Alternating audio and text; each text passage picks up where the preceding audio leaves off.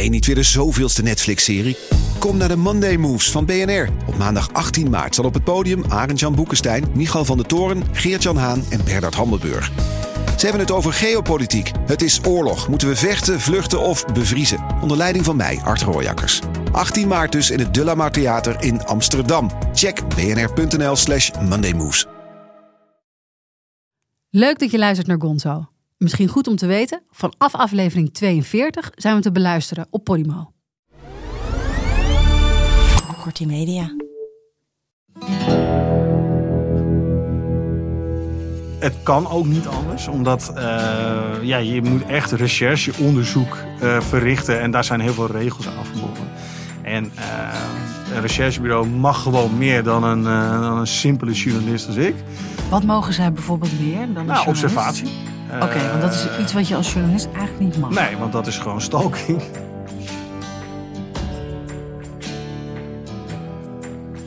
Dit is Gonzo, de podcast waarin we praten met journalisten over dat ene verhaal in hun carrière dat ze altijd is bijgebleven. Dat kan zijn omdat het een scoop was, omdat het opzienbarend was, riskant, gelauwerd, onthullend, ontroerend of gewoon omdat het een goed verhaal was. Mijn naam is Merel Westrik, tegenover me zit Frans Lomans. Uh, Frans, de journalist die we vandaag hebben uitgenodigd, die heeft er zijn werk van gemaakt om mensen te confronteren. Is dat iets wat jij graag doet?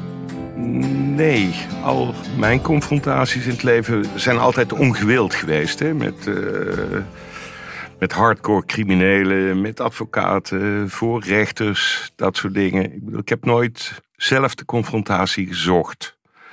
En, uh, maar goed, dit is een confrontatie waar we met onze gasten over gaan praten, die, uh, die ook heel onthullend is. Dus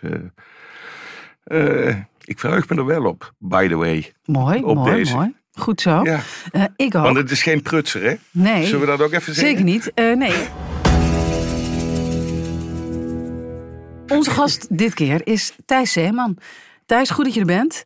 Dankjewel. We kennen elkaar uh, Zeker. van AT5. We hebben allebei bij het AT5 Nieuws gewerkt. Ooit in een vroeg verleden in onze, toen we onze eerste journalistieke stappen zetten. Mhm. Jij zette daar je eerste stappen in de misdaadjournalistiek. Vervolgens ging je naar de rebelse omroep Poont. Daarna kwam je bij SBS 6 terecht, waar je onder meer spraakmakende documentaires over Frank Masmeijer en Ivana Smit maakte. Je maakte Gestolkt, je presenteerde Boeven in de Bouw. En sinds 2019 werk je voor RTL en confronteer je onder andere stalkers met hun eigen gedrag in het programma Zeeman confronteert. Uh, hoe groot is dat probleem eigenlijk, stalking? Ja, het is een veel groter probleem nog dan mensen zich realiseren. Het komt uh, ongelooflijk veel voor in Nederland. Uh, het komt, ja, de ex-partner stalking is het meest voorkomende. Is de meest voorkomende vorm van stalking. Maar zeker met, nou ja, de, de makkelijke anonimiteit op het internet, uh, ja, is stalken een makkelijkere vorm geworden om je, om je ex dwars te zitten. Ja. Um, maar je moet, als je uh, een beetje stalker bent, ook wel wat narcistische trekken hebben. En misschien dat ik daar wel het meest van geschrokken ja. ben. Dat er gewoon wel heel veel mensen in Nederland rondlopen die zichzelf op de eerste, tweede en misschien zelfs wel de derde plaats zetten. Ja. Wacht even, Thijs, ik hoor je zeggen verschillende vormen van stalking. Is, is stalking niet gewoon stalking? Nee, nee. Je hebt, uh, de bron van stalking kan heel anders zijn. Je hebt een, je hebt een, uh, ja, een, uh, je hebt een ouderverstoting stalking. Dus dan probeer je door een stalking te anseneren iemand uit de ouderlijke macht te krijgen. Je huh? hebt een love obsession stalking. Dat is vaak natuurlijk gewoon de, de, ja, de ex-partner stalking. Maar het kan ook zijn dat je een bepaald uh, dat je gevoelens hebt voor iemand en dat je op die manier uh, ja, uh, iemand probeert te veroveren. Kijk, heel veel liedjes, ja. Liefdesliedjes, gaan eigenlijk over stalking. Dus I, I follow you wherever you are. Ja, dat, dat is, zijn van die teksten die heel vaak komen. Maar dat is eigenlijk wat, het is allemaal stalking. dus het is allemaal van, ja, je bent overal, overal uh, waar jij bent, ben ik ook. Uh, ik laat je nooit meer los. Verschrikkelijk. Ja, en je hebt ook, en dat is de moeilijkste vorm van stalking, daar kom je eigenlijk nooit vanaf, is de waanstalking. Dus als je een waanstalker hebt, dan ben je echt in de aap gelogeerd. We hebben een vrouw gehad die 19 jaar lang gestalkt is door iemand die het idee had dat zij getrouwd waren. En die stond iedere dag voor haar raam. Oh, uh, een waanstalker uh, ja, moet echt hulp krijgen. Ja, die moet eigenlijk een TBS in. Maar uh, ja, is heel moeilijk van zo'n waan af te krijgen. Omdat een waanstalker altijd het idee heeft dat de hobbel die door justitie of door mij of door de politie gelegd wordt, is eigenlijk de hobbel die hij moet nemen om dat zij de echte liefde uiteindelijk zullen vinden. Dus ja, echt, uh, zodra er een waanstalker is, verhuis, wissel al je nummers, verwijder je social media. Want daar kom je nooit meer van. Kom je nooit meer echt. Dan is het echt run. Hey, maar hoeveel verschillende vormen van stalking heb je dan zo'n beetje? Waar nou, ik denk dat je wel vier of vijf hebt. Het zijn vaak combinaties. Dus kijk, een love obsession kan ook vaak uh, in combinatie met waan zijn. Dus je, je hebt het idee dat uh, een, een actrice, dat je daarmee getrouwd bent. Dat is, uh, je hebt een obsessie voor haar, maar je hebt ook een waan. Oké. Dus dat is. Uh, dus er zijn veel soorten, maar het is vaak een combinatie van dingen. Toen we jou vroegen, uh, Thijs, om hier te komen praten over dat ene verhaal in je carrière dat je altijd is bijgebleven, wist je toen meteen welk verhaal dat moest zijn? Nee, want ja, omdat ik dit. Uh, het speelt onlangs, dus ik ben er heel erg mee bezig en ben er steeds nog steeds mee bezig en steeds meer mee bezig. Maar ik zat bijvoorbeeld ook aan de docu van Ivana Smit te denken. Maar vooral ook omdat ik daar totaal niet uh, blij was met mijn confrontatie. dus ik dacht, ja, dat is misschien ook wel eens goed. Iedereen zit hier natuurlijk altijd maar, zeg maar, zijn, zijn uh, nou, hoe zou Matthijs van Nieuwkerk het noemen, zijn uh, pièce de resistance te vertellen. Maar er zijn ook heel veel failures. En ik wil niet zeggen dat Ivana Smit de confrontatie een failure was, maar daar dacht ik wel toen ik terugkeek van, wow, het wel wat minder gekund. Of ik zat er toch wel heel erg bovenop. Ik dacht, ja, dat is ook wel goed om te vertellen. Dit vak wat ik beoefen uh, is natuurlijk, het moet on the spot. Het moet gebeuren wanneer, ja, we kunnen het niet overdoen. Het kan maar één keer. Het kan maar één keer. Dus de route die je bewandelt, de, de, de, de steeg die je inschiet, die moet je helemaal uitlopen. Ja, was je toen gewoon nog niet zo goed? Nou, bedoel, ben, je, ben je in de loop der tijden beter geworden? Ik hoop het wel, ja. Want het is in dat zich ook wel echt een ervaringsvak. Dat je, dat je inderdaad rustiger wordt. Dat je wat meer gaat leren ademhalen. Dat je, want kijk, als, ik, ik ben vaak in een bus. Dan word ik uh, soort van naar het plaatsdelict toe gereden. Nou ja, ik ga daar vaak naartoe. En dan in die bus denk ik, dan is altijd de hartslag hoog. En dan denk ik altijd van, dit gaat mis. Of zo, weet je, er is natuurlijk altijd, dat is gewoon natuurlijk, de menselijke geest gaat met je aan de haal. Maar zodra die deur open is, ben ik het kwijt. En dan doe ik twee keer uh, adem ik even goed in. Maar waarom is, het, uh, waarom is het een ander verhaal geworden? Waarom is het dit verhaal geworden? Nou, ik heb het verhaal uh, uitgekozen van, ehm, eigenlijk, ik, ik, noem het dan maar gewoon het verhaal van Barry. Want dat is degene die, waarvan wij inmiddels meer dan overtuigd zijn geraakt dat hij onschuldig is veroordeeld. Ik ga het verhaal zo omschrijven, maar waarom heb je het gekozen? Nou, omdat het voor mij, ehm, toen ik hier aan begon, had ik gewoon nooit verwacht dat dit verhaal zou worden. Ik had verwacht dat het een verhaal zou worden over een falende overheid. Nou, dat is op zich wel geworden. Maar dat iemand echt onschuldig is veroordeeld. Ik weet dat het wel eens kan gebeuren. Maar toen ik aan dit vak begon, had ik echt nog nooit verwacht dat ik ooit een zaak zou hebben waar ik deze uitkomst voor elkaar zou krijgen met, met alle mensen waar ik natuurlijk mee werk dus ik verbaas me er eigenlijk nog iedere dag over dat het gelukt is. Dat is wel, uh, ja, dat is, wat, dat is de reden. Dat is natuurlijk ook wat het leuke van journalistiek. Dat je ergens uit gaat komen in een verhaal wat je van tevoren niet wist. Hè? En dat, dat maakt het ook wel weer spannend. En dat is ongelooflijk spannend. Ook voor jezelf. Ja, en dat is ook wat de journalistiek uh, zo mooi maakt. Namelijk dat je, ja, je begint ergens aan en je hebt het idee van, nou, dit wordt het. En dan halverwege het verhaal denk je, nee, het is een, het is een ander verhaal. Het zit anders. Ja, dat is leuk. Hmm. Het verhaal waar we het over gaan hebben, dat werd op 7 eh, juni 2022 uitgezonden op RTL 5. Uh, in jouw programma Zeeman confronteert stalkers. Uh, de Gelderse Sanne, die uh, in jullie uitzending Cato heet. Die meldt zich bij jullie aan met het verhaal dat uh, haar leven al vier jaar op zijn kop wordt gezet. Nadat ze bij een stage in de psychiatrie in aanraking komt met psychiatrisch patiënt Berry. Je noemde hem net al. Na een incident op de werkvloer vreest ze continu voor haar leven. Ze wordt achtervolgd. Ze ontvangt racistische berichten, doodsbedreigingen. En stalker Berry is al veroordeeld. Dan twaalf maanden, uh, meen ik hè? Ja, hij is uh, twaalf maanden gekregen, waarvan negen maanden uh, heeft hij in eerste instantie gekregen. En later heeft hij ook nog eens de drie maanden die hij onvoorwaardelijk had gekregen, voorwaardelijk had gekregen, heeft hij ook nog moeten uitzetten. Ja, voor stalking van Sanne dus. Ja. maar tijdens het onderzoek in het programma komen jullie erachter dat Sanne eigenlijk haar eigen stalker is en alles heeft verzonnen. Laten we bij het begin beginnen. Hoe, hoe kwam het verhaal tot je? Zij meldde zich aan?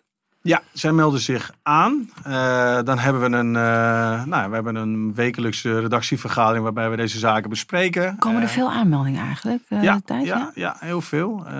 ja, ik denk wel nou, meer dan 300 per jaar. Oké, okay, wow. Dus, nou goed, dan moet het ook nog voor ons haalbaar zijn. Sommige onderzoeken zijn te ingewikkeld. Wij willen ook graag verschillende soorten stalking behandelen. Want uh, ja, uh, dat vinden we interessant. Uh, en dit was eigenlijk een verhaal wat tot ons kwam van een meisje die uh, hulpverlener was. Nou, wij weten dat in de hulpverlening best wel veel mensen lastig gevallen worden, gestalkt worden. Wij weten ook dat, dat eigenlijk veel van dit soort instanties daar totaal niet mee bezig zijn. Dus met andere woorden, ja, het gebeurt allemaal maar. Dus wij hadden eigenlijk het idee toen ik deze zaak zag. Uh, er was een veroordeling. Ik dacht, hoe kan het nou dat hij na die veroordeling gewoon doorgaat? Is er dan niemand hiermee bezig? Zo begin je in je hoofd al een beetje het verhaal te maken. Dus je denkt, oké, we gaan uh, haar interviewen. We gaan dit uitzoeken. En we gaan iedereen uh, die hier wat een steek laat vallen, die gaan we, gaan we daar aanpakken. Ja. ja. Dat was eigenlijk het verhaal. Dus ja, ik weet nog dat we erbij zaten, aan, aan, tafel zaten tijdens de um, vergadering. En het was voor ons eigenlijk een vrij simpel verhaal. Ja, en dan uh, ga je als eerste, neem ik aan, in gesprek met de persoon die gestalkt wordt. Namelijk Sanne, of niet? Ja, nou dat, dat, doet, dat doet mijn uh, redactie. Mijn, uh, er is iemand die, ja, wij noemen dat case managers, die, die is gewoon, ehm, nou, met deze zaak, die, die krijgt die zaak op, op zijn bureau. En dan wat we inderdaad doen, dus dat moet iemand bewijsmateriaal aanleveren. Nou, dat deed ze keurig. Best wel veel bewijsmateriaal. Bewijsmateriaal waarvan wij dachten dat ziet er vrij duidelijk uit. Uh, er is veel uh, sms-verkeer wat vanuit hem kwam. Er is veel verkeer via uh, Facebook, als ik het nog herinner.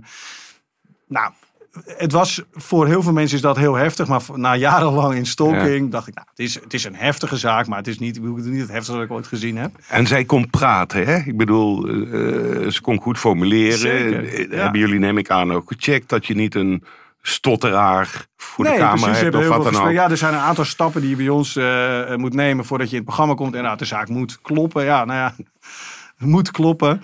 Uh, in ieder geval, wij moeten dat uh, idee hebben. Dus er moet bewijsmateriaal zijn. Iemand moet het goed kunnen vertellen. En uh, iemand moet, ehm, ja, het, het, het, moet het aankunnen om in ons programma te zitten. Want er komt best wel veel op je af. Dus er zijn een aantal tests en checks die we doen. En daar is zij allemaal eh, voor, ja. voor geslaagd. Ik wou zeggen, daar voldeed Sanne aan. Ja.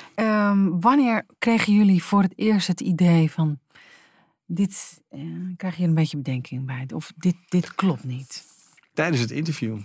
Uh, dat ja, want toen je er naartoe ging voor het eerste uh, op camera interview, ja, ging ik... je gewoon uh, ervan uit dat ja. zij de waarheid vertelde. Ja, dus wij gingen er gewoon heen dat zij het, ja, wij noemen het een basisinterview. Ja. We gaan een basisinterview houden waarbij zij helemaal gaat vertellen hoe die zaak zit. En, en ondertussen zijn we ook al onderzoek aan het doen naar Barry in dit geval. Dus we beginnen. Nou ja, zij wordt aan mij voorgesteld. Uh, nou, er is een cameraman bij, geluidsman bij, uh, redacteur bij, productie bij. Iedereen is een beetje, nou, je gaat een mooie shot uitzoeken. We zitten. Nou, uh, ik heb de zaak natuurlijk helemaal doorgenomen. Je krijgt al een deel van het dossier. Dus ja, voor mij was het, ik ga dan even een route bedenken van, nou, ja, bij dit soort interviews haal je gevoel en emotie en feitelijkheden zijn in principe niet zozeer, dat hoeft zij mij niet te vertellen. Ik wil meer dat je goed kan vertellen wat het jou doet, zodat de kijker heel goed begrijpt wat het met haar doet. Dus dat is wat ik daar kom doen. Um, en wat gebeurde er tijdens dat interview? Nou, we hebben natuurlijk best wel inmiddels, uh, en ik zeker ook, uh, maar als team hebben we natuurlijk best wel veel ervaringen. Gewoon qua uh, ja, slachtoffers. En ik merkte bij haar dat zij de heftigste dingen die haar zouden zijn overkomen, lepelde ze op alsof, het, alsof ze sprak over ja, wat ze gisteren gegeten had.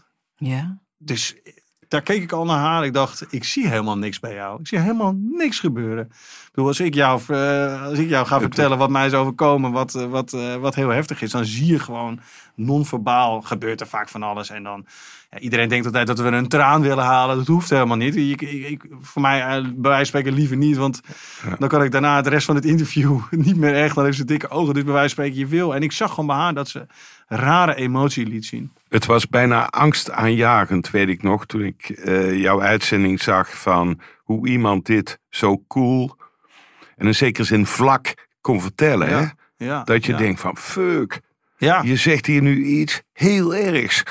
En Ja, je zegt het het inderdaad of dat je eh, de, weer- de weers, weerbericht aan het voorlezen bent. Ja. Maar goed, dat kan ook gewoon eh, Nee, kan ingewikkelde mimiek zijn van iemand. Of, Ja, dat kan. of Dus een- iemand kan helemaal, eh, ja, iemand kan iets ingenomen hebben hè, om rustig te worden. Er kan iemand eh, zo afgestomd zijn. Dus het is geen bewijs. Maar ik weet, ik heb het interview gestopt. Gewoon, eh, ik keek naar mijn redacteur. Ik zei, ah, ja, het shot klopt niet, bla bla bla.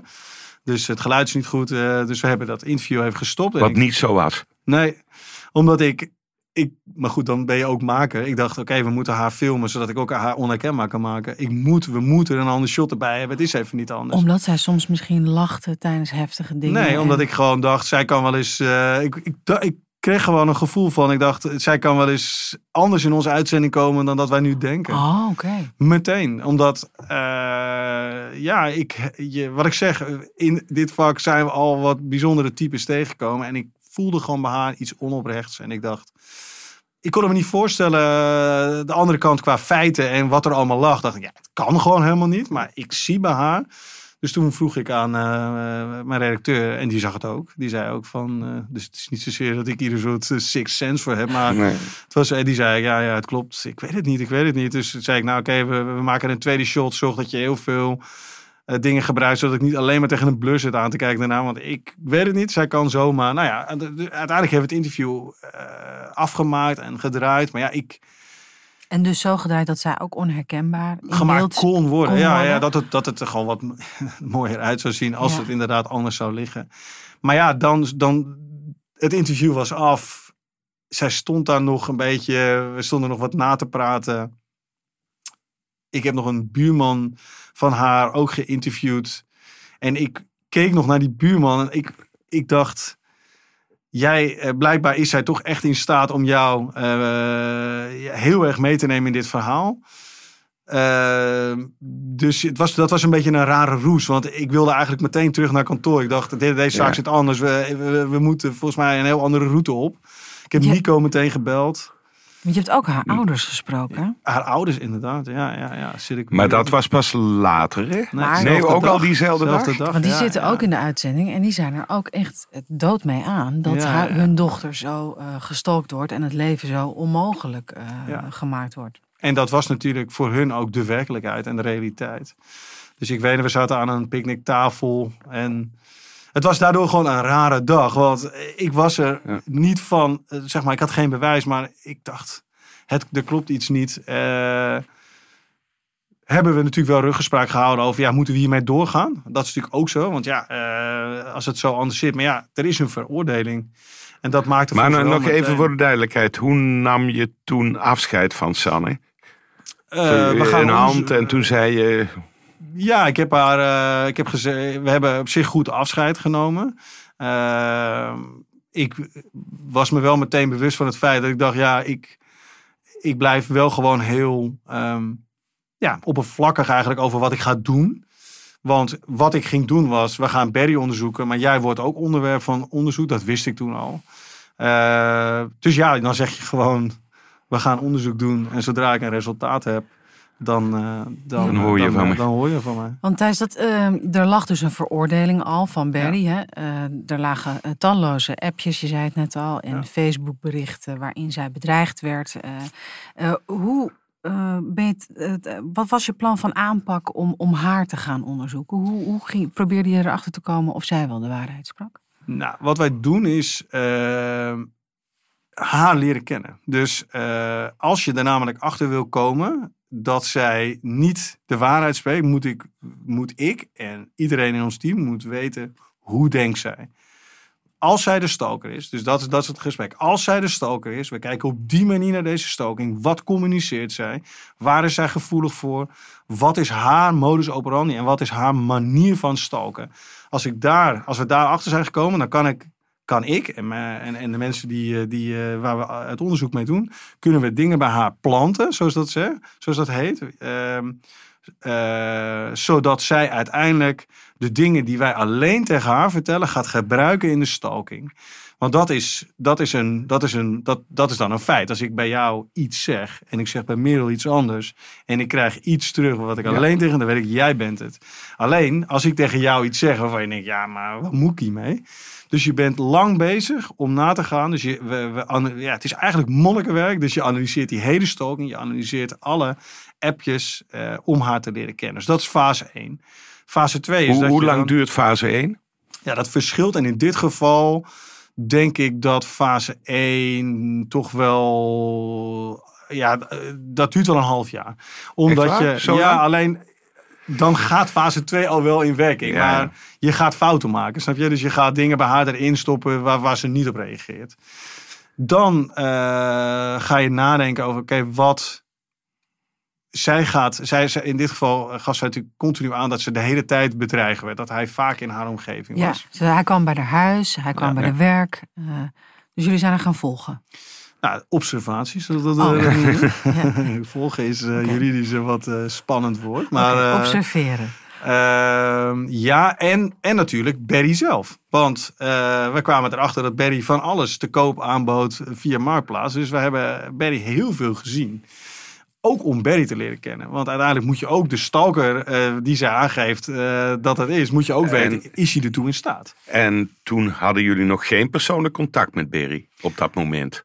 Of wel al? Ja, wel. Want uh, alleen dat was. Uh, ja, we hebben, een, we hebben een team met redacteurs en we hebben een team met observanten. En dat zijn de mensen die in het veld contact proberen te leggen met onze stalker. Maar dat noemen wij sociaal contact. Dus uh, ja, iemand weet niet dat hij al contact heeft met ons. Om op die manier ja, hem te leren kennen. Dus uiteindelijk konden we op die manier zijn gangen een beetje nagaan. En in ieder geval een beetje kijken van wie is deze man. En dat heeft er uiteindelijk toe geleid dat we iets van hem zijn gaan kopen. En is hij bij ons in de auto geweest. Een telefoontje. Een telefoon. En daardoor konden wij kijken. Is dit wat wij zagen wel dat dit het type telefoon mogelijk was dat gebruikt zou zijn. Dus die konden wij leegtrekken om te kijken wat staat daarop. Nou, daar kwam niks naar voren. En uh, hij was bleek een open boek te zijn. Dus uh, daarmee zagen we al wel er begonnen bij ons al grote twijfels te bestaan of hij de stalker zou kunnen zijn. Want, wat, wat voor iemand was het? Het is een man die in een psychiatrische instelling woont. Uh, dat betekent dat hij zijn problemen heeft. Uh, ja, privacy technisch kan ik daar niet zoveel over zeggen. Maar het is, het is iemand die uh, lang heeft geworsteld om te accepteren dat hij bepaalde dingen niet kon. maar wel een open man. Dus wel iemand die best wel snel zijn verhaal begon te vertellen. Ook tegen iemand die hij helemaal niet kende. Je merkte gewoon wat in zijn hoofd zat. Wat hij, het, heeft, het had enorm veel indruk op hem gemaakt. Begon hij te vertellen al. Dus dat, dat hij problemen had gehad met Facebook. Dat er mensen waren die hem genept hadden, zoals hij dat zei. Dus ja, we zagen wel iemand van ja, hij, hij, hij is hier inderdaad mee bezig. Uh, maar wel heel open en eerlijk. En we zagen iets wat wij meteen, uh, wat ons meteen opviel, is dat hij helemaal niet kon autorijden. Geen rijbewijs had. Nou goed, is het in Nederland rijden wel meer mensen zonder rijbewijs rond. Maar wij wisten dat hij ook niet uh, auto kon rijden. En Sanne had gezegd dat ze hem in de auto had gezien. Ja, ze heeft zelfs een foto uh, toegevoegd. Foto, ja, foto Waarbij inderdaad op afstand iemand zat die wat gelijkenissen vertoonde. Ja. Dus ja, dus het beeld dat Barry de stalker kon zijn, brokkelde bij ons met de dag af. Uh, Speelde op dit moment de politie al een rol? Ik bedoel, de recherche had het onderzoek gedaan. Eigenlijk hadden we het onderzoek gedaan wat je moeten doen, wat jullie hebben gedaan. En wanneer had je door van dat de politie het was geen onderzoek had gedaan eigenlijk? Dat uh, kwam toen wij het dossier kregen. Dus dat is eh, op een laat moment werd ons het dossier ah, gegeven om te kijken op basis waarvan uh, Berry nou precies beschuldigd werd. En toen waren wij, dat is wel een, een stapje verder, maar toen waren wij inmiddels wel overtuigd geraakt van het feit dat zij spoe, gespoefd had. Dus uh, appjes dat moet had. Je, dat moet je even Ja, zij had. Uh, spoeven, spoeven, spoeven. Spoofing is een manier om. ik kan Frans en uh, Merel met elkaar laten appen. Uh, ik kan Frans naar jou een appje laten sturen en jij krijgt gewoon een appje en je ziet Frans en er staan hele rare dingen in en jij kijkt Frans en dat je denkt, Frans, vind je dit normaal om dit naar mij te sturen? Maar Frans kijkt op zijn telefoon en die heeft het appje niet verstuurd. Maar jij reageert naar Frans en bij Frans zie ik alleen maar jouw reactie. Dus met andere woorden, dat is eigenlijk de enige manier om er echt achter te komen dat er een derde persoon via internet uh, heeft, uh, jullie met elkaar heeft laten appen. En heb je dan, moet je dan iemand zijn telefoon hacken of zo? Nee, of het is gewoon via, het, het wordt aan banden gelegd, maar er is gewoon een applicatie en er is gewoon een, via dark web kun je via internet eigenlijk best wel makkelijk uh, ja, uh, elkaar laten appen. Dus het is geen is, hogere wiskunde, hè? Het is geen hogere wiskunde. Ja, het is absurd. Maar, bizar dat dat kan. Ja, het is bizar. En, en heel eng ook. En heel eng. Dus uh, nou ja, wij waren er inmiddels van overtuigd geraakt dat, dat zij dat uh, gedaan had. en toen keken we naar het politiedossier. En tot onze grote schrik zagen we eigenlijk dat dat bijna de volledige basis was van zijn veroordeling. De appjes Eigenlijk alleen de, ja, de sms'jes dan. De, de, eigenlijk alleen de sms'jes. Ja, ik zeg ook veel appjes hoor. Dus dat, uh, alleen, uh, het was in een periode. En daar was, niet, daar uh, was, was het onderzoek en de veroordeling op gebaseerd. Eigenlijk alleen op gebaseerd. Dus dat was voor ons heel... Um, ja, toen wisten we eigenlijk dat het onderzoek heel slecht was uitgevoerd. Dus even voor de duidelijkheid, Thijs. Sanne stuurde die sms'jes naar zichzelf. Ja. Uit naam van Barry. Ja. Nou, hij, zij heeft gewoon een. Zij heeft uiteindelijk. Uh, ze, uh, ze, is in staat geweest om die sms'jes. om daar een volledige stalking op te baseren. Dus met andere woorden, ze stuurde ook uh, sms'jes van: ik sta nu buiten. Dus, oh, hij achtervolgt mij. Die appjes ja. speelden een centrale rol in dat hele verhaal van haar. Van ik word achtervolgd, ik word bedreigd. Hij duikt op op plekken. Dus ze liet eigenlijk alle poppetjes dansen. En was ja. er één moment waarop je dat rond had, waardoor, waardoor, waardoor jullie dachten: Mijn ja. hemels, is het gewoon zelf? Dat was eigenlijk, uh, we hebben eerst, nou, Perry nagenoeg uitgesloten om in ieder geval, om, hij was in dit geval totaal niet met haar bezig. Ja. Maar zij bleef Vanaf het wel, moment dat jullie. Dat wij betrokken waren, ja. zagen wij, hij is totaal niet met haar bezig. Maar zij voeden ons wel de hele tijd met heel veel berichten. Dus op een gegeven moment mis, uh, zagen wij wel, dit beeld klopt niet. Want... En jullie observeerden haar en zagen dat Berry niet bij het ziekenhuis was. Precies, niet dus, bij de huis was. Dus nou. full focus op Sanne. Ja. Uh, wij uh, horen op een gegeven moment, zei ze, nou, ik heb een sollicitatie waarbij ze al begon nou wij begonnen ook een beetje te voeden. Want dat is natuurlijk onderdeel van het onderzoek. Is dat je haar dingen belangrijk laat worden. En dat ze denkt, oké, nu moet er wel een actie van de stalker komen. Dus wij, zij had een sollicitatie ergens. En wij gaven al aan, ja, uh, door middel van aan te geven. Nou, ik hoop dat het rustig blijft. We hopen, ja, het is, je moet een beetje een dubbel spel spelen. Anders kan dit niet. Maar wij hadden haar in observatie. Wij hebben haar de hele dag gezien daarnaast in de uitzending zie je het ook, de appjes uh, die zij daarover naar ons stuurde van nou ja, wat haar allemaal die dag zou zijn overkomen. Maar wij zagen dat dat gewoon niet klopte. Dus daarmee want, zie je al, zij liegt tegen ons. Want heel concreet, ze zei daar, hè, ik, uh, ik, ik, mo ik moest met een beveiliger Precies. naar mijn auto lopen. Want uh, ik voelde me niet goed. Maar jullie zagen allemaal dat dat niet klopte. Nee. En ondertussen, terwijl dat uh, ons beeld steeds versterkte, waren wij daarnaast met eigenlijk de het plan bezig om haar te voeden met informatie die zij alleen bezat. En ik weet niet waarom we het zo noemen, maar wij noemen dat een banaantje erin gooien. Ja. Uh, informatie aan haar geven, centraliseren tot alleen tot haar. En dat zij uiteindelijk dat met ons zou delen. En dus, ze geleed uit over iedere, bijna iedere banaan die jullie legden, hè? Uiteindelijk wel, ja. En wat we dus deden was, kijk, je, bijvoorbeeld een... Uh, Berry was actief op Marktplaats. Uh, dat wist zij ook, waardoor ze dat, dat gaf ze steeds bij ons ook aan. En wij hebben uiteindelijk uh, haar een marktplaatsadvertentie laten zien van hey, is dit, is dit Barry? Dat stuurden we haar toe, maar er stond een nummer bij. Maar wij leggen geen focus op het nummer. Want als wij tegen haar zouden zeggen, hey, is het een ander nummer? Oh, het is een ander nummer. Maar dan, ja, dan ligt het er direct bovenop en dan gaat ze het niet gebruiken. Dus je legt eigenlijk de focus op de spullen die die verkoopt, maar daar, daaronder zit een verrassingje, daar zit natuurlijk het nummer. En dat nummer was van ons. en niet van Berry. Wij hadden het gemaakt. Nou ja, dat wordt bij haar neergelegd. Uh, ondertussen hadden we ook. Uh, Wat deed zij daarmee dan? Nou, uiteindelijk uh, heeft zij dat nummer opgeslagen. Dat die, als Berry's 2. Ja, en begon zij uiteindelijk te vertellen dat zij allemaal berichten weer van Berry kreeg. Ah. Met dat nummer. Hey, en Thijs, jullie werken daarin hierin samen in dit soort zaken met een particulier recherchebureau. Hè? Ja. Hoe, hoe, um, hoe, hoe werkt dat precies?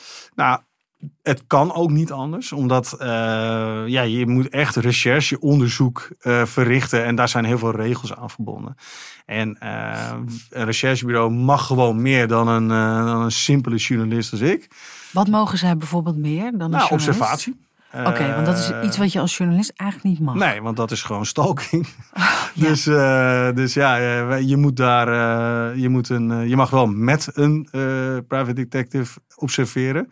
Maar ja, als ik, ik mag niet zomaar de hele dag voor jouw huis gaan staan om te kijken wat jij nou deed. Daar moet, een, daar moet ik een belang voor hebben. En hadden, hadden jullie al contact met de politie in deze fase? Of ja, wanneer nou, kwam dat? Nou, wij, we, wij hebben op een gegeven moment is, uh, hebben wij contact gezocht toen wij overtuigd waren van het feit van ze heeft eigenlijk uh, alle op, in al onze vallen is ze getrapt. En ja, toen hadden we natuurlijk een heel moeilijke boodschap. Want dan bel je de politie op en dan ga je aangeven van, ja, wij hebben een onderzoek gedraaid, wat jullie eerder hebben gedaan, maar wij zijn wel tot een wat andere conclusie gekomen. En ook daarin geldt ook wel weer een beetje de toon die die muziek maakt. Want je wil ook dat zij wat gaan doen. En op het moment dat wij daar zo triomfantelijk met ons dossier gaan wapperen, ja, dan zou ik zelf ook niks meer doen. Dan zeg ik, ja, als je, een grote mond hebt, wij hebben wel meer te doen dan jij. En jullie, en de, de boodschap, jullie zijn knoeiers tegen de politie is niet de boodschap om verder samen te werken. Nee, dat één. En twee, het was, uh, inmiddels was de politie wel weer betrokken omdat zij aangiftes bleef doen. Want het was een ander korps die het eerste onderzoek deed. Uh, omdat uh, er is iets in Hilversum gebeurd. Er is een ziekenhuis ontruimd. En, dat, en, en die ontruiming heeft nogal veel indruk gemaakt. Sanne gaf aan dat Berry buiten stond met een wapen. Terwijl zij daar werkte. En uiteindelijk is er een ontruiming geweest uh, en hebben ze Berry nooit gevonden. Dus dat, daar was uh, een bepaald team mee bezig waar wij contact mee hadden. Dus dat waren op zich niet de mensen die het ook niet goed hadden. De, geen goede conclusies hadden getrokken. Dus we hadden daar, en daar hebben we wel vaker, doen we daar, ehm, hebben we daar contact mee. Alleen het is best wel, kijk, een politieonderzoek is altijd onafhankelijk. En wij kunnen alleen maar als ja, van spreken het aanbieden en zeggen, ja, dit is wat wij hebben. De, samenwerken dat kan ook wettelijk gezien niet. Dus je, zij, moet ik zeggen, ze waren wel al meteen geïnteresseerd in het feit uh, wat er aan de hand was. En ook het feit dat er dus mogelijk iemand onschuldig was veroordeeld. En uh, uiteindelijk heeft natuurlijk, uh, maar daar gaan we denk ik zo nog over hebben, de confrontatie zelf. Maar in die confrontatie is uiteindelijk ook vanuit de politie de vraag gesteld van zou jij Um, zou jij ervoor willen zorgen dat zij iets gaat bekennen wat uit de strafzaak van Berry komt? Dus, uh, en toen dat uh, inderdaad was gelukt, toen wist iedereen in één keer, holy mac, dit zou wel eens inderdaad echt totaal anders kunnen zitten. Ja, laten we naar de confrontatie gaan. Want dat is de kern van het uh, programma uiteindelijk. is het een moment in je programma waar je naar uitkijkt om te doen? Zeker, ja, ja, ja, zeker. Het is voor jou de kers op de taart van het programma in feite? Ja, eh, ja het, is, het, het is de presentatie van, uh, van mijn onderzoek. Het is eigenlijk de puurste vorm van journalistiek. Namelijk, uh, ja, iemand op de man afvragen hoe het zit. En nou, leg het maar uit. Dus dat vind ik heel leuk. Ehm, en wat ik er leuk aan vind, is dat, dat het echt schaken is op verschillende borden, om het zo te zeggen. Want iemand geeft natuurlijk een respons aan jou. Uh, reageert anders dan dat ik had verwacht. En daar moet je weer op reageren. Dus je, je moet als uh, journalist die een confrontatie doet, uh, ook heel goed blijven kijken naar wat iemand anders jou geeft. En soms, en je, je stelt aan het begin de vraag aan mij van ja, ben je daarin beter geworden? Ik denk dat ik, als ik ergens beter in ben geworden, dat ik in ieder geval beter ben gaan luisteren. Want uh, soms heb je wel eens na een confrontatie dat je denkt, hé, hey, maar iemand, ik heb er helemaal niet op gereageerd en iemand maakt hier een enorme fout. Ja. Die geeft eigenlijk al iets toe, maar ik was zo druk met, uh, met mijn uh, Met je volgende met vraag. volgende vraag ja. of uh, ik was met dit punt bezig. Dus ja, de, de, de, ja het, zit, het zit hem altijd in de rust en zeker in het luisteren. Ik stel voor dat we even gaan luisteren naar de confrontatie ja. met Sanne. Wij weten het, hè? Dat begrijp ik. Voor mij begrijp je het niet. Dus ik had je nog een keer vragen. Ben jij degene geweest die deze sms'jes hebt verstuurd? Nou, ik heb ze verstuurd. Waarom? Waarom heb je die telefoongesprekken, waarom heb je die gemonteerd? Wat is daar de reden voor? Omdat het moment dat ik uh, mijn baan uh, verloor... Uh, dat heeft me gewoon echt heel erg geraakt. Wat wilde je ermee? Ik wilde gewoon een einde aan het, aan het tijdperk van. In Hilversum was jij ook, hè? Ik heb op verschillende manieren heb ik, uh, me voorgedaan als Berry, ja. Hilversum was jij? Ik heb verschillende berichten gestuurd, ja. En ook over Hilversum, hè? Ja. maar jij weet het, hè? Dus dit is, dit, is, dit is heftig, hè? Ja, dat klopt, dat weet ik. Hier heb je, dit is strafbaar, hè? Wat je gedaan hebt. Zo. Ja, kijk, dit, dit is dus weer even cool als ze in het eerste interview met jou was, hè? Dat je denkt van verdorie, uh, je zegt hier, je geeft toe dat je iets verschrikkelijks hebt gedaan. En je zegt het wederom op een manier van morgen wordt het mooi weer. Maar Frans, allereerst, ze geeft het toe. Dat lijkt mij, ja, uh, in, in dat, dat lijkt mij in die confrontatie wel echt een moment waarvan je denkt, ze zegt het. Ja, ja dat was het grote doel uh, natuurlijk. Want uh, ik, ik dacht, ja, wat je zegt Frans klopt. Uh, ik dacht, ja, daar gaan we weer. Dan, da, da, daar komt de muur weer aan die daar heel onschuldig zit. En... Maar ja, de zaak was heel sterk. Uh, de bewijsmateriaal heeft in al, in al onze vallen is ze getrapt. We hebben gezien uiteindelijk dat ze de telefoonspreker die zogenaamd door Berry waren gevoerd, dat ze die gemonteerd had. Ze heeft onze, ons telefoonnummer gebruikt. Nou, weet je, de, de zaak was heel duidelijk en helemaal rond.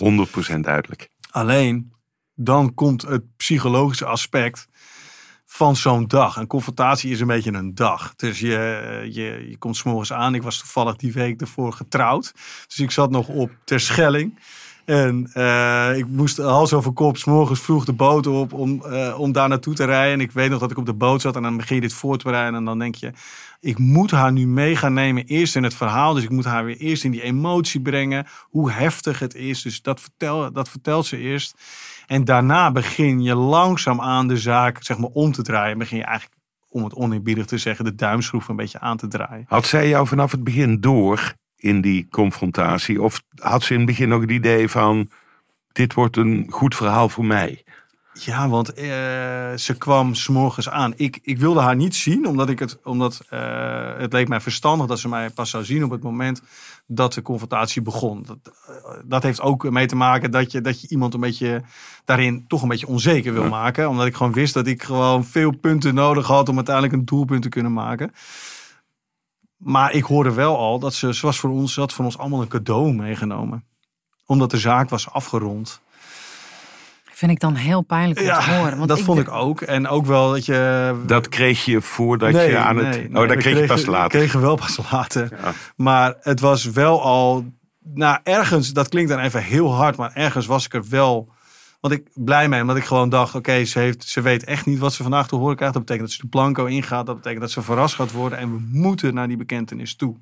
De zaak is sterk genoeg, maar ik wist gewoon: de politie gaat pas wat doen voor Barry.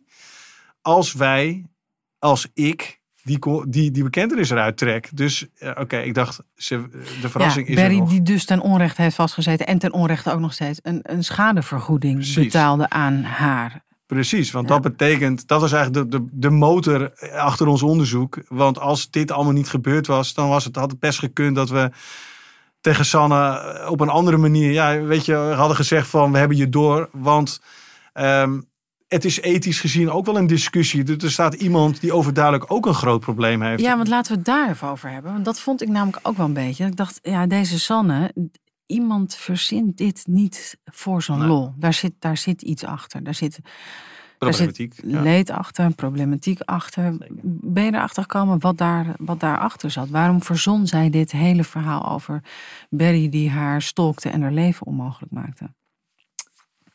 Nee, want uh, uiteindelijk zijn de gesprekken die ze met uh, psychologen daarna gevoerd heeft, uh, zijn, ja, dit, daar, zijn wij allemaal niet bij. Ehm, ze heeft wel natuurlijk iets verteld over haar adoptieverleden. Dat ze, nou ja, geadopteerd was, dat ze daar best wel veel moeite mee, mee had. Dit was overduidelijk een manier van extreme aandacht vragen, ziekelijke manier van aandacht vragen. Ehm, wij hebben, Erik Blauw is bij ons programma betrokken. Dat is uh, iemand gespecialiseerd is in de psychologische kant van stalking. Dus uh, ik heb aan hem ook gevraagd, ja, maar gaat een confrontatie helpen? Hij heeft heel duidelijk aangegeven eh, van, ja, de muur moet komen. De muur waar ze tegenaan gaat botsen. En, en kan zij die confrontatie aan? Dat heb je dan denk ik, neem ik aan, ook van tevoren gecheckt bij hem dan? Ja, nou daar waren we wel van overtuigd. Want iemand die zo spijkerhard en gevoelloos iemand... Uh, kijk, je moet niet vergeten, ze heeft er eerst voor gezorgd dat hij negen maanden de cel in ging. Toen hij vrijkwam was het voor haar niet genoeg. En toen heeft ze weer aangifte tegen hem gedaan wat ertoe heeft geleid dat hij ook zijn laatste drie maanden nog even kon zitten. Dat maakte twaalf. En daarna was het nog niet genoeg. En toen ging ze bij ons aankloppen om te zorgen dat hij TBS zou krijgen. Terwijl ze hem kende van, een, van, een, van misschien een, een, een ontmoeting van een minuut tijdens een stage in die kliniek. Precies. Dus zij heeft hem uitgekozen om dit spel te spelen. Nou, dat is de kern van waarom wij zijn blijven rennen. Omdat, je, omdat dit zo heftig was dat het een beetje uh, de, de, de weegschaal ging echt richting Berry. Zoveel onrecht richting nee, Berry. Ja. Want ze, ze, heeft een tamelijk weerloos slachtoffer genomen. Precies. En dat, dat maar de, heeft ook nog even in het Pieter Baan Centrum uh, ter observatie uh, gezeten. Precies. Ook dan nog waarbij hij ik, later ook aangaf, ja, ik zat daar, ik was doodsbang om daar te zitten. Ze heeft echt een leven kapot gemaakt. Ja. Dus dat maakte ook dat we, dat, we, dat, dat, dat, dat het belangrijkste was. Uh, experts hebben gewoon aangegeven, ja, jullie moeten de muur zijn. Want uh, ja, het programma, het feit dat je op televisie komt, het feit dat je op deze manier wordt ontmaskerd, is iets anders dan in de, dan in de, dan, dan in de verhoorkamer. Dus de muur waar je tegenaan moet lopen om te stoppen met je gedrag. Ja dat is ook wat experts die zich met dit soort problematiek van haar bezighouden, weten ook van. Ze zijn uiteindelijk, even, uh, hoe zeg je dat, uh, algemeen gezien, ze zijn uiteindelijk op zoek naar een manier om hiermee te stoppen. Had de dus- politie hier ook achter kunnen komen, Thijs? Of was hier een programma voor nodig? Nee, daar was echt geen programma voor nodig. Want dat is uiteindelijk, vind ik het meest pijnlijke nog aan deze zaak. Is dat, kijk, wij waren ontzettend trots dat het ons is gelukt. Uh, want ja, wij hebben iemand ontmaskerd uh, die uh, ervoor gezorgd heeft dat iemand is veroordeeld die een rechercheteam op de kast heeft, die heeft laten dansen. Het Openbaar Ministerie en uiteindelijk drie rechters tot aan hoger beroep aan toe. Dus dat is nogal wat. Alleen dan kijk ik, naar het, kijk ik uiteindelijk naar het dossier. Dan denk ik, hoe is dit in godsnaam mogelijk? Want uh, Barry heeft geen rijbewijs, maar blijkbaar wordt hem wel toegedicht dat hij ergens naartoe rijdt. Echt van Arnhem naar, naar Hilversum, dus dat is nogal een stuk. Uh, ze, hebben telefoon, ze hebben de telefoongegevens, de historische telefoongegevens van Barry wel opgevraagd. Waarbij ze hadden kunnen zien dat hij die sms'jes niet heeft verstuurd. Maar die zijn nooit in het dossier beland.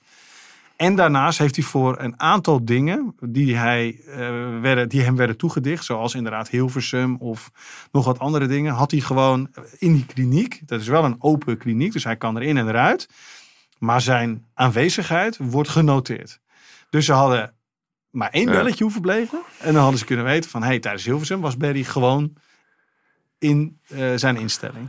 Ja, ik vind dat, uh, ja, ik bedoel, ik ben trots op wat we gedaan hebben. Maar volgens mij hadden drie simpele telefoontjes deze zaak ook hey. opgelost. In, in de uitzending hè, maak je ook best druk over de gevolgen voor Sanne.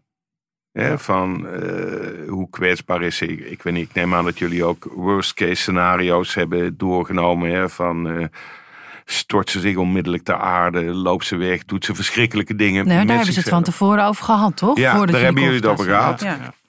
Vind je dat ook je taak van het programma? Ja, Voel je dat het, uh, wezenlijk in dit? Ja, ik vind het van wel. Kijk, uiteindelijk ehm, is het podium van zo'n programma best wel heel groot. In ieder geval veel groter dan dat mensen zich ooit kunnen voorstellen. Eh, maar ze had zich wel zelf aangemeld. Helemaal alle duidelijkheid. Ja. Maar het ontslaat je natuurlijk nooit van dat je, dat je toch ook naar het welzijn kijkt van de mensen die, die je daarin uh, uh, aanpakt. En in, in dit geval van Sanne vind ik ook dat zij hulp nodig heeft. Dus um, ja, en ik kan er zelf ook niet mee leven. Dat op het moment dat ik uh, iets gedaan heb wat, wat grote gevolgen heeft. Ik, ja, daarmee, ik blijf ook gewoon mens. Dus ik vind het ook gewoon heel belangrijk dat, dat, dat wij zelf dat mee blijven nemen. Want ja, ik heb ook een hart. Dus ik, ik voel ook wel met haar mee. En ik voel ook wel met die ouders mee. En ik kan ergens ook wel begrijpen waar het, is, waar het helemaal is misgegaan. En haar ouders zijn boos uh, op ons. Uh, nog steeds? Ja. Nog steeds. Ja, we, we, krijgen niet hele vriendelijke berichten. Maar. Waar, waar zit die boosheid in? Ik weet het niet zo goed. Want ik denk dat de, bo de boosheid zit hem in het feit dat zij vinden dat wij over de rug van haar dochter proberen te scoren. Denk ik. Dus dan krijg je het eeuwige verwijt. Jullie zijn commerciële televisie. Er zitten twee reclameblokken in. Zijn jullie nou blij met, uh, met het geld dat jullie verdienen aan het leed van mijn dochter? Het is, dat is niet eerlijk. Maar ja, uh, ja uh, het zou je dochter maar zijn. Weet je, dat is toch ook elke keer. En het is ook best wel lastig, denk ik, om uh, ja, om daarmee te leven dat het is gebeurd. En, en, en het is ook wel een logische stap om te zeggen van ja, jullie zijn, uh, jullie, jullie hebben ons leven kapot gemaakt. Ja, ik hoop in de kern uh, dat, dat het verandert. we hebben echt veel hulp aangeboden en dat zullen we altijd blijven doen. Alleen we are just the messenger. Ja. ja. En Thijs, denk je er zelf eens over na? Want ik vind het wel grappig. Jullie werken met een particulier recherchebureau. In hoeverre ben je eigenlijk ook een rechercheur? Of waar, waar, waar, waar maakt het het journalistiek? Waar, waar zit... Ja, waar maakt het... Dit is wel, ja, het is natuurlijk wel een interessante vraag. Hè? Waar maakt het journalistiek? Ik denk dat... Um, dat we... Uiteindelijk is het dat je uh, zorgt dat ieder journalistiek product is gebaseerd op feiten. Dus wat je beweert, klopt. Ik vind dat jij een stalker bent, hier en hier en hierom.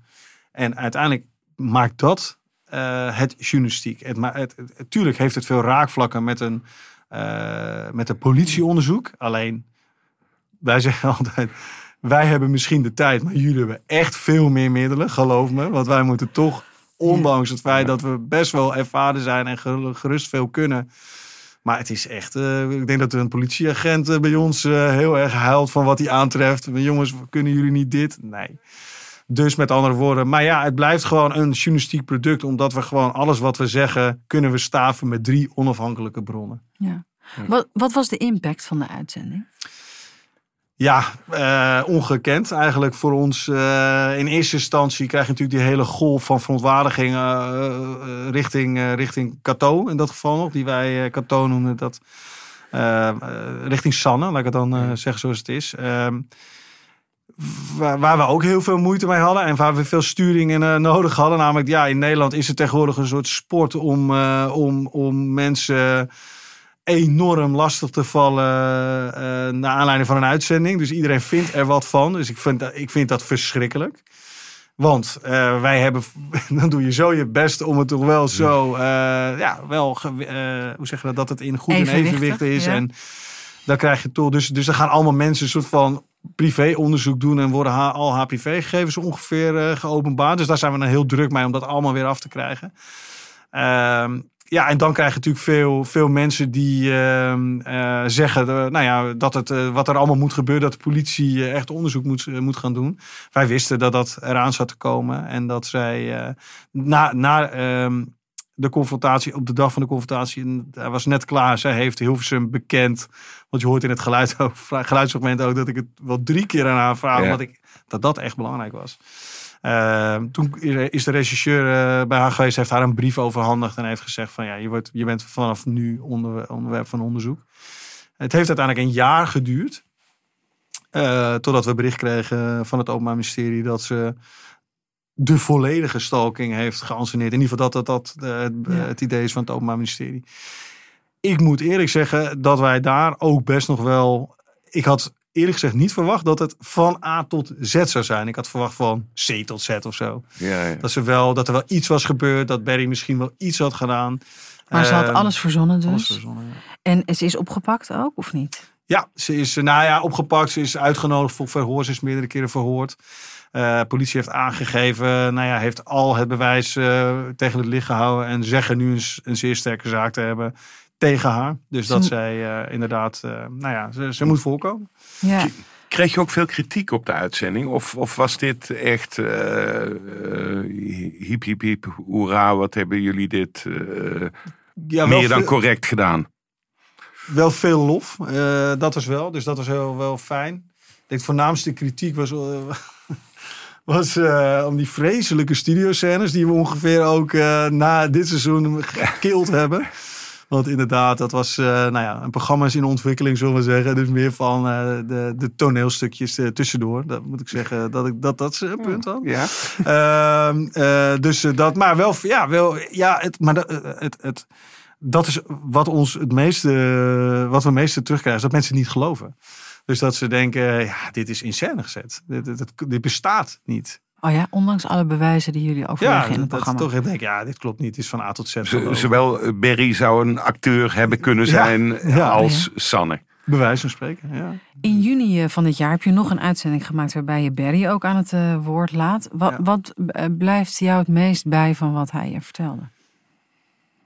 het meest, uh, wat me het meest bijblijft is uh, wat hij vertelde over zijn ouders. Dus dat, uh, dat zijn vader was net overleden. Die had gelukkig nog meegemaakt dat hij onschuldig was. Want die mensen nou ja, waren wel de laatste die hem geloofden. Maar ik kon me ook wel... Ik heb die mensen gebeld nadat ik... Um, um, um, één stap terug na de confrontatie zijn we naar Berry gegaan om hem te vertellen dat wij uh, nou ja, ontlastend bewijs hadden in zijn zaak.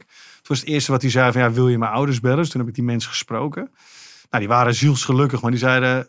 Ik merkte ook wel een soort van bevestiging van waar ze langzamerhand misschien ook wel een beetje aan begonnen te twijfelen. Ja, ja, ja. Dus dat was fijn. Uh, dus ik vond het, en in het interview met Barry vertelde hij daar inderdaad over. En wat ik gewoon echt, en dat zegt heel veel over hem als persoon, is dat hij haar niks kwalijk neemt. Dat Waarom hij haar, niet? Nou, omdat hij blijkbaar, uh, hij is zelf ook iemand die hulp nodig heeft. En dat is hoe hij, hoe hij daarnaar kijkt. Zij heeft hulp nodig. Ja, ik vond dat heel indrukwekkend. Alle, alle mensen hebben hulp nodig, was een beetje de boodschap. Je hebt, volgens mij staat het ook op het einde van de uitzending. Van uh, ik neem er niks kwalijk. Zij heeft ook een probleem, zoals ik ook problemen heb. Precies. Ja. En, uh, was dat ook echt, of heb je dat er een beetje uit moeten nee, trekken? Nee, nee, nee. nee, nee. Ga jij nou ook twijfelen uh, of het echt is, Frans? Nee, nee, nee, nee, nee maar, maar, maar, maar ik vond het zo... was een acteur. nee, maar ik vond het zo ongelooflijk correct en warm en ja. goedhartig. Terwijl ik denk van, als mij zoiets was overkomen, had ik misschien wel gezegd: hey, Sanne moet dood. Ja. Whatever. Hè? en dit was opeens van een bijna goddelijke ja. interventie van: ik hoop dat het goed komt met haar en ik neem er niks kwalijk. Ja, nou ja, ik werk niet voor de EO, dus het was nee. niet nodig geweest om mijn aflevering zo te eindigen. Nee, het, was, het kwam echt uit hemzelf. En dat vond ik ook wel het mooiste. Want inderdaad, weet je, dat je, dat je, dat je het uit hem zou trekken zou niet gemeen zijn. En nu merk je gewoon, van, ja, het is gewoon een ontzettend lieve man. Ja, dat, dat was een beetje het beeld van ons allemaal. Die het interview was ook af en Barry liep zo uiteindelijk, uh, want die wilde sigaretje roken. Die zei, kan ik even roken? Dus uh, toen liep hij weg en dus keken die cameramannen wel ons ook aan. Elkaar, we keken elkaar aan en toen zat iedereen wel zo... Jezus, wat, wat, wat een lieve man eigenlijk. Ja, ik vond het wel heel mooi. Maakt het wel af voor ons. Ja. Hoe vaak denk je nog terug aan dit verhaal? Maar je bent er natuurlijk nog veel meer bezig de laatste ja. tijd natuurlijk. Ja, nog best wel vaak. Ook gewoon, het, het stimuleert ook wel om toch de, te blijven kijken. En, en, en ja, zelfs als het niet, als je echt denkt, ja, het is niet mogelijk, het kan niet, want dit en dit en dit uh, is, ligt er, ligt er uh, uh, ligt eraan bewijs. Het kan niet anders. Kijk, de andere kant is wel. Dus zelfs het meest onwaarschijnlijke kan mogelijk zou zijn. Zou kunnen. Dus je moet altijd je ogen open houden. De andere kant, dat is weer het gevaar. En dat is ook weer reacties op de uitzending. Dat iedereen denkt dat onze staat ongeveer failliet is. En dat het één groot complot is. En dat dit het soort bewijs was van het feit dat het allemaal niet deugt. Nou, het deugt echt. Uh, we hebben een heel goed systeem. Waar gelovende gevangenissen zitten. Hoewel ze zelf allemaal ontkennen. Vol met mensen die schuldig zijn. Maar ik, ja, denk, ik denk dat de meerderheid uh, wel schuldig is. Ik denk het wel. Ik denk het ja. wel. Ja. Nee, dus met andere woorden. Ja, het, is, het zijn uitzonderingen. Maar ja.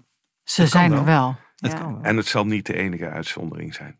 Helaas. Nee, nee. Dus uh, we moeten wel als journalistiek of als, als, als het journaal wel inderdaad uh, goed blijven kijken. En dit is ook onze taak. Een van onze taken. Is er ergens nog een los eindje aan dit verhaal? Of iemand die je toch nog zou willen spreken? Of... Nee, ik denk dat het verhaal verteld is. Ik denk dat. Uh, ga ik het toch weer een beetje voor Sanne opnemen. ik denk dat het belangrijk is dat zij gaat helen. Dat ze uh, echt gaat nadenken over wat hier gebeurt. Er gaat nog heel veel uh, op haar pad komen. Namelijk, er komt nog een rechtszaak aan. Ja, want zij wordt vervolgd waarschijnlijk. Ja, hè, wegens dus het doen van valse gaat... aangifte en het misbruiken van de identiteit van uh, Barry. Precies, dus er gaat echt nog wat. Uh, ze gaat echt nog heel veel voor haar kiezen krijgen. En ik ja, daarna wordt het gewoon belangrijk dat het ook weer rustig om haar heen wordt. Uh, zodat, ze, ja, zodat ze hulp kan krijgen die ze nodig heeft. En ik hoop, kijk, voor Barry is er ook nog best wel een, uh, een grote. Uh, ja, er komt een herziening aan. En ik zei nog tegen zijn advocaat: Oh ja, misschien kunnen we nog wel mee, meenemen voor deze uitzending. Toen zei hij: Nou, het gaat wel een jaar duren. ik dacht: Een jaar, oké. Dus ook daarin. Ehm, daar zit nog wel wat aan te komen. En daarna moet het ook weer. Ja, wij moeten ook gewoon weer door. De caravan uh, gaat weer naar de andere kant van het land om andere mensen te helpen. En uh, vooral ook niet te veel uh, mensen blijven invrijven. In dit geval Sanne, wat ze allemaal fout doet. Want uiteindelijk, ja, we maken allemaal fouten. Hoe, hoe, groot ze ook zijn. En we hebben allemaal. Beetje EO toch nog. Toch ja, nog. Toch nog aan het eind. Ja. ja. Dit was Gonzo. Thijs, dank voor je komst naar de WPG En dit is alweer de laatste aflevering van dit Gonzo-seizoen. Uh, ja, Frans en ik hebben enorm genoten van alle onthullende, riskante, ontroerende en opzienbarende verhalen die hier voorbij zijn gekomen. En van alle journalisten Zeker. die ze kwamen vertellen. Uh, we willen jou als luisteraar uh, heel erg bedanken voor het massale luisteren. fantastisch. Mocht je nou tips hebben of denken, nou dat kan allemaal veel beter. Of kan Frans niet een beetje meer dit of kan Merel niet een beetje minder dat. nou, mail het ons vooral naar gonzo.kortimedia.nl. Na de zomer dan zijn we met veel plezier weer terug. Fijne zomer en tot snel. Tot dan.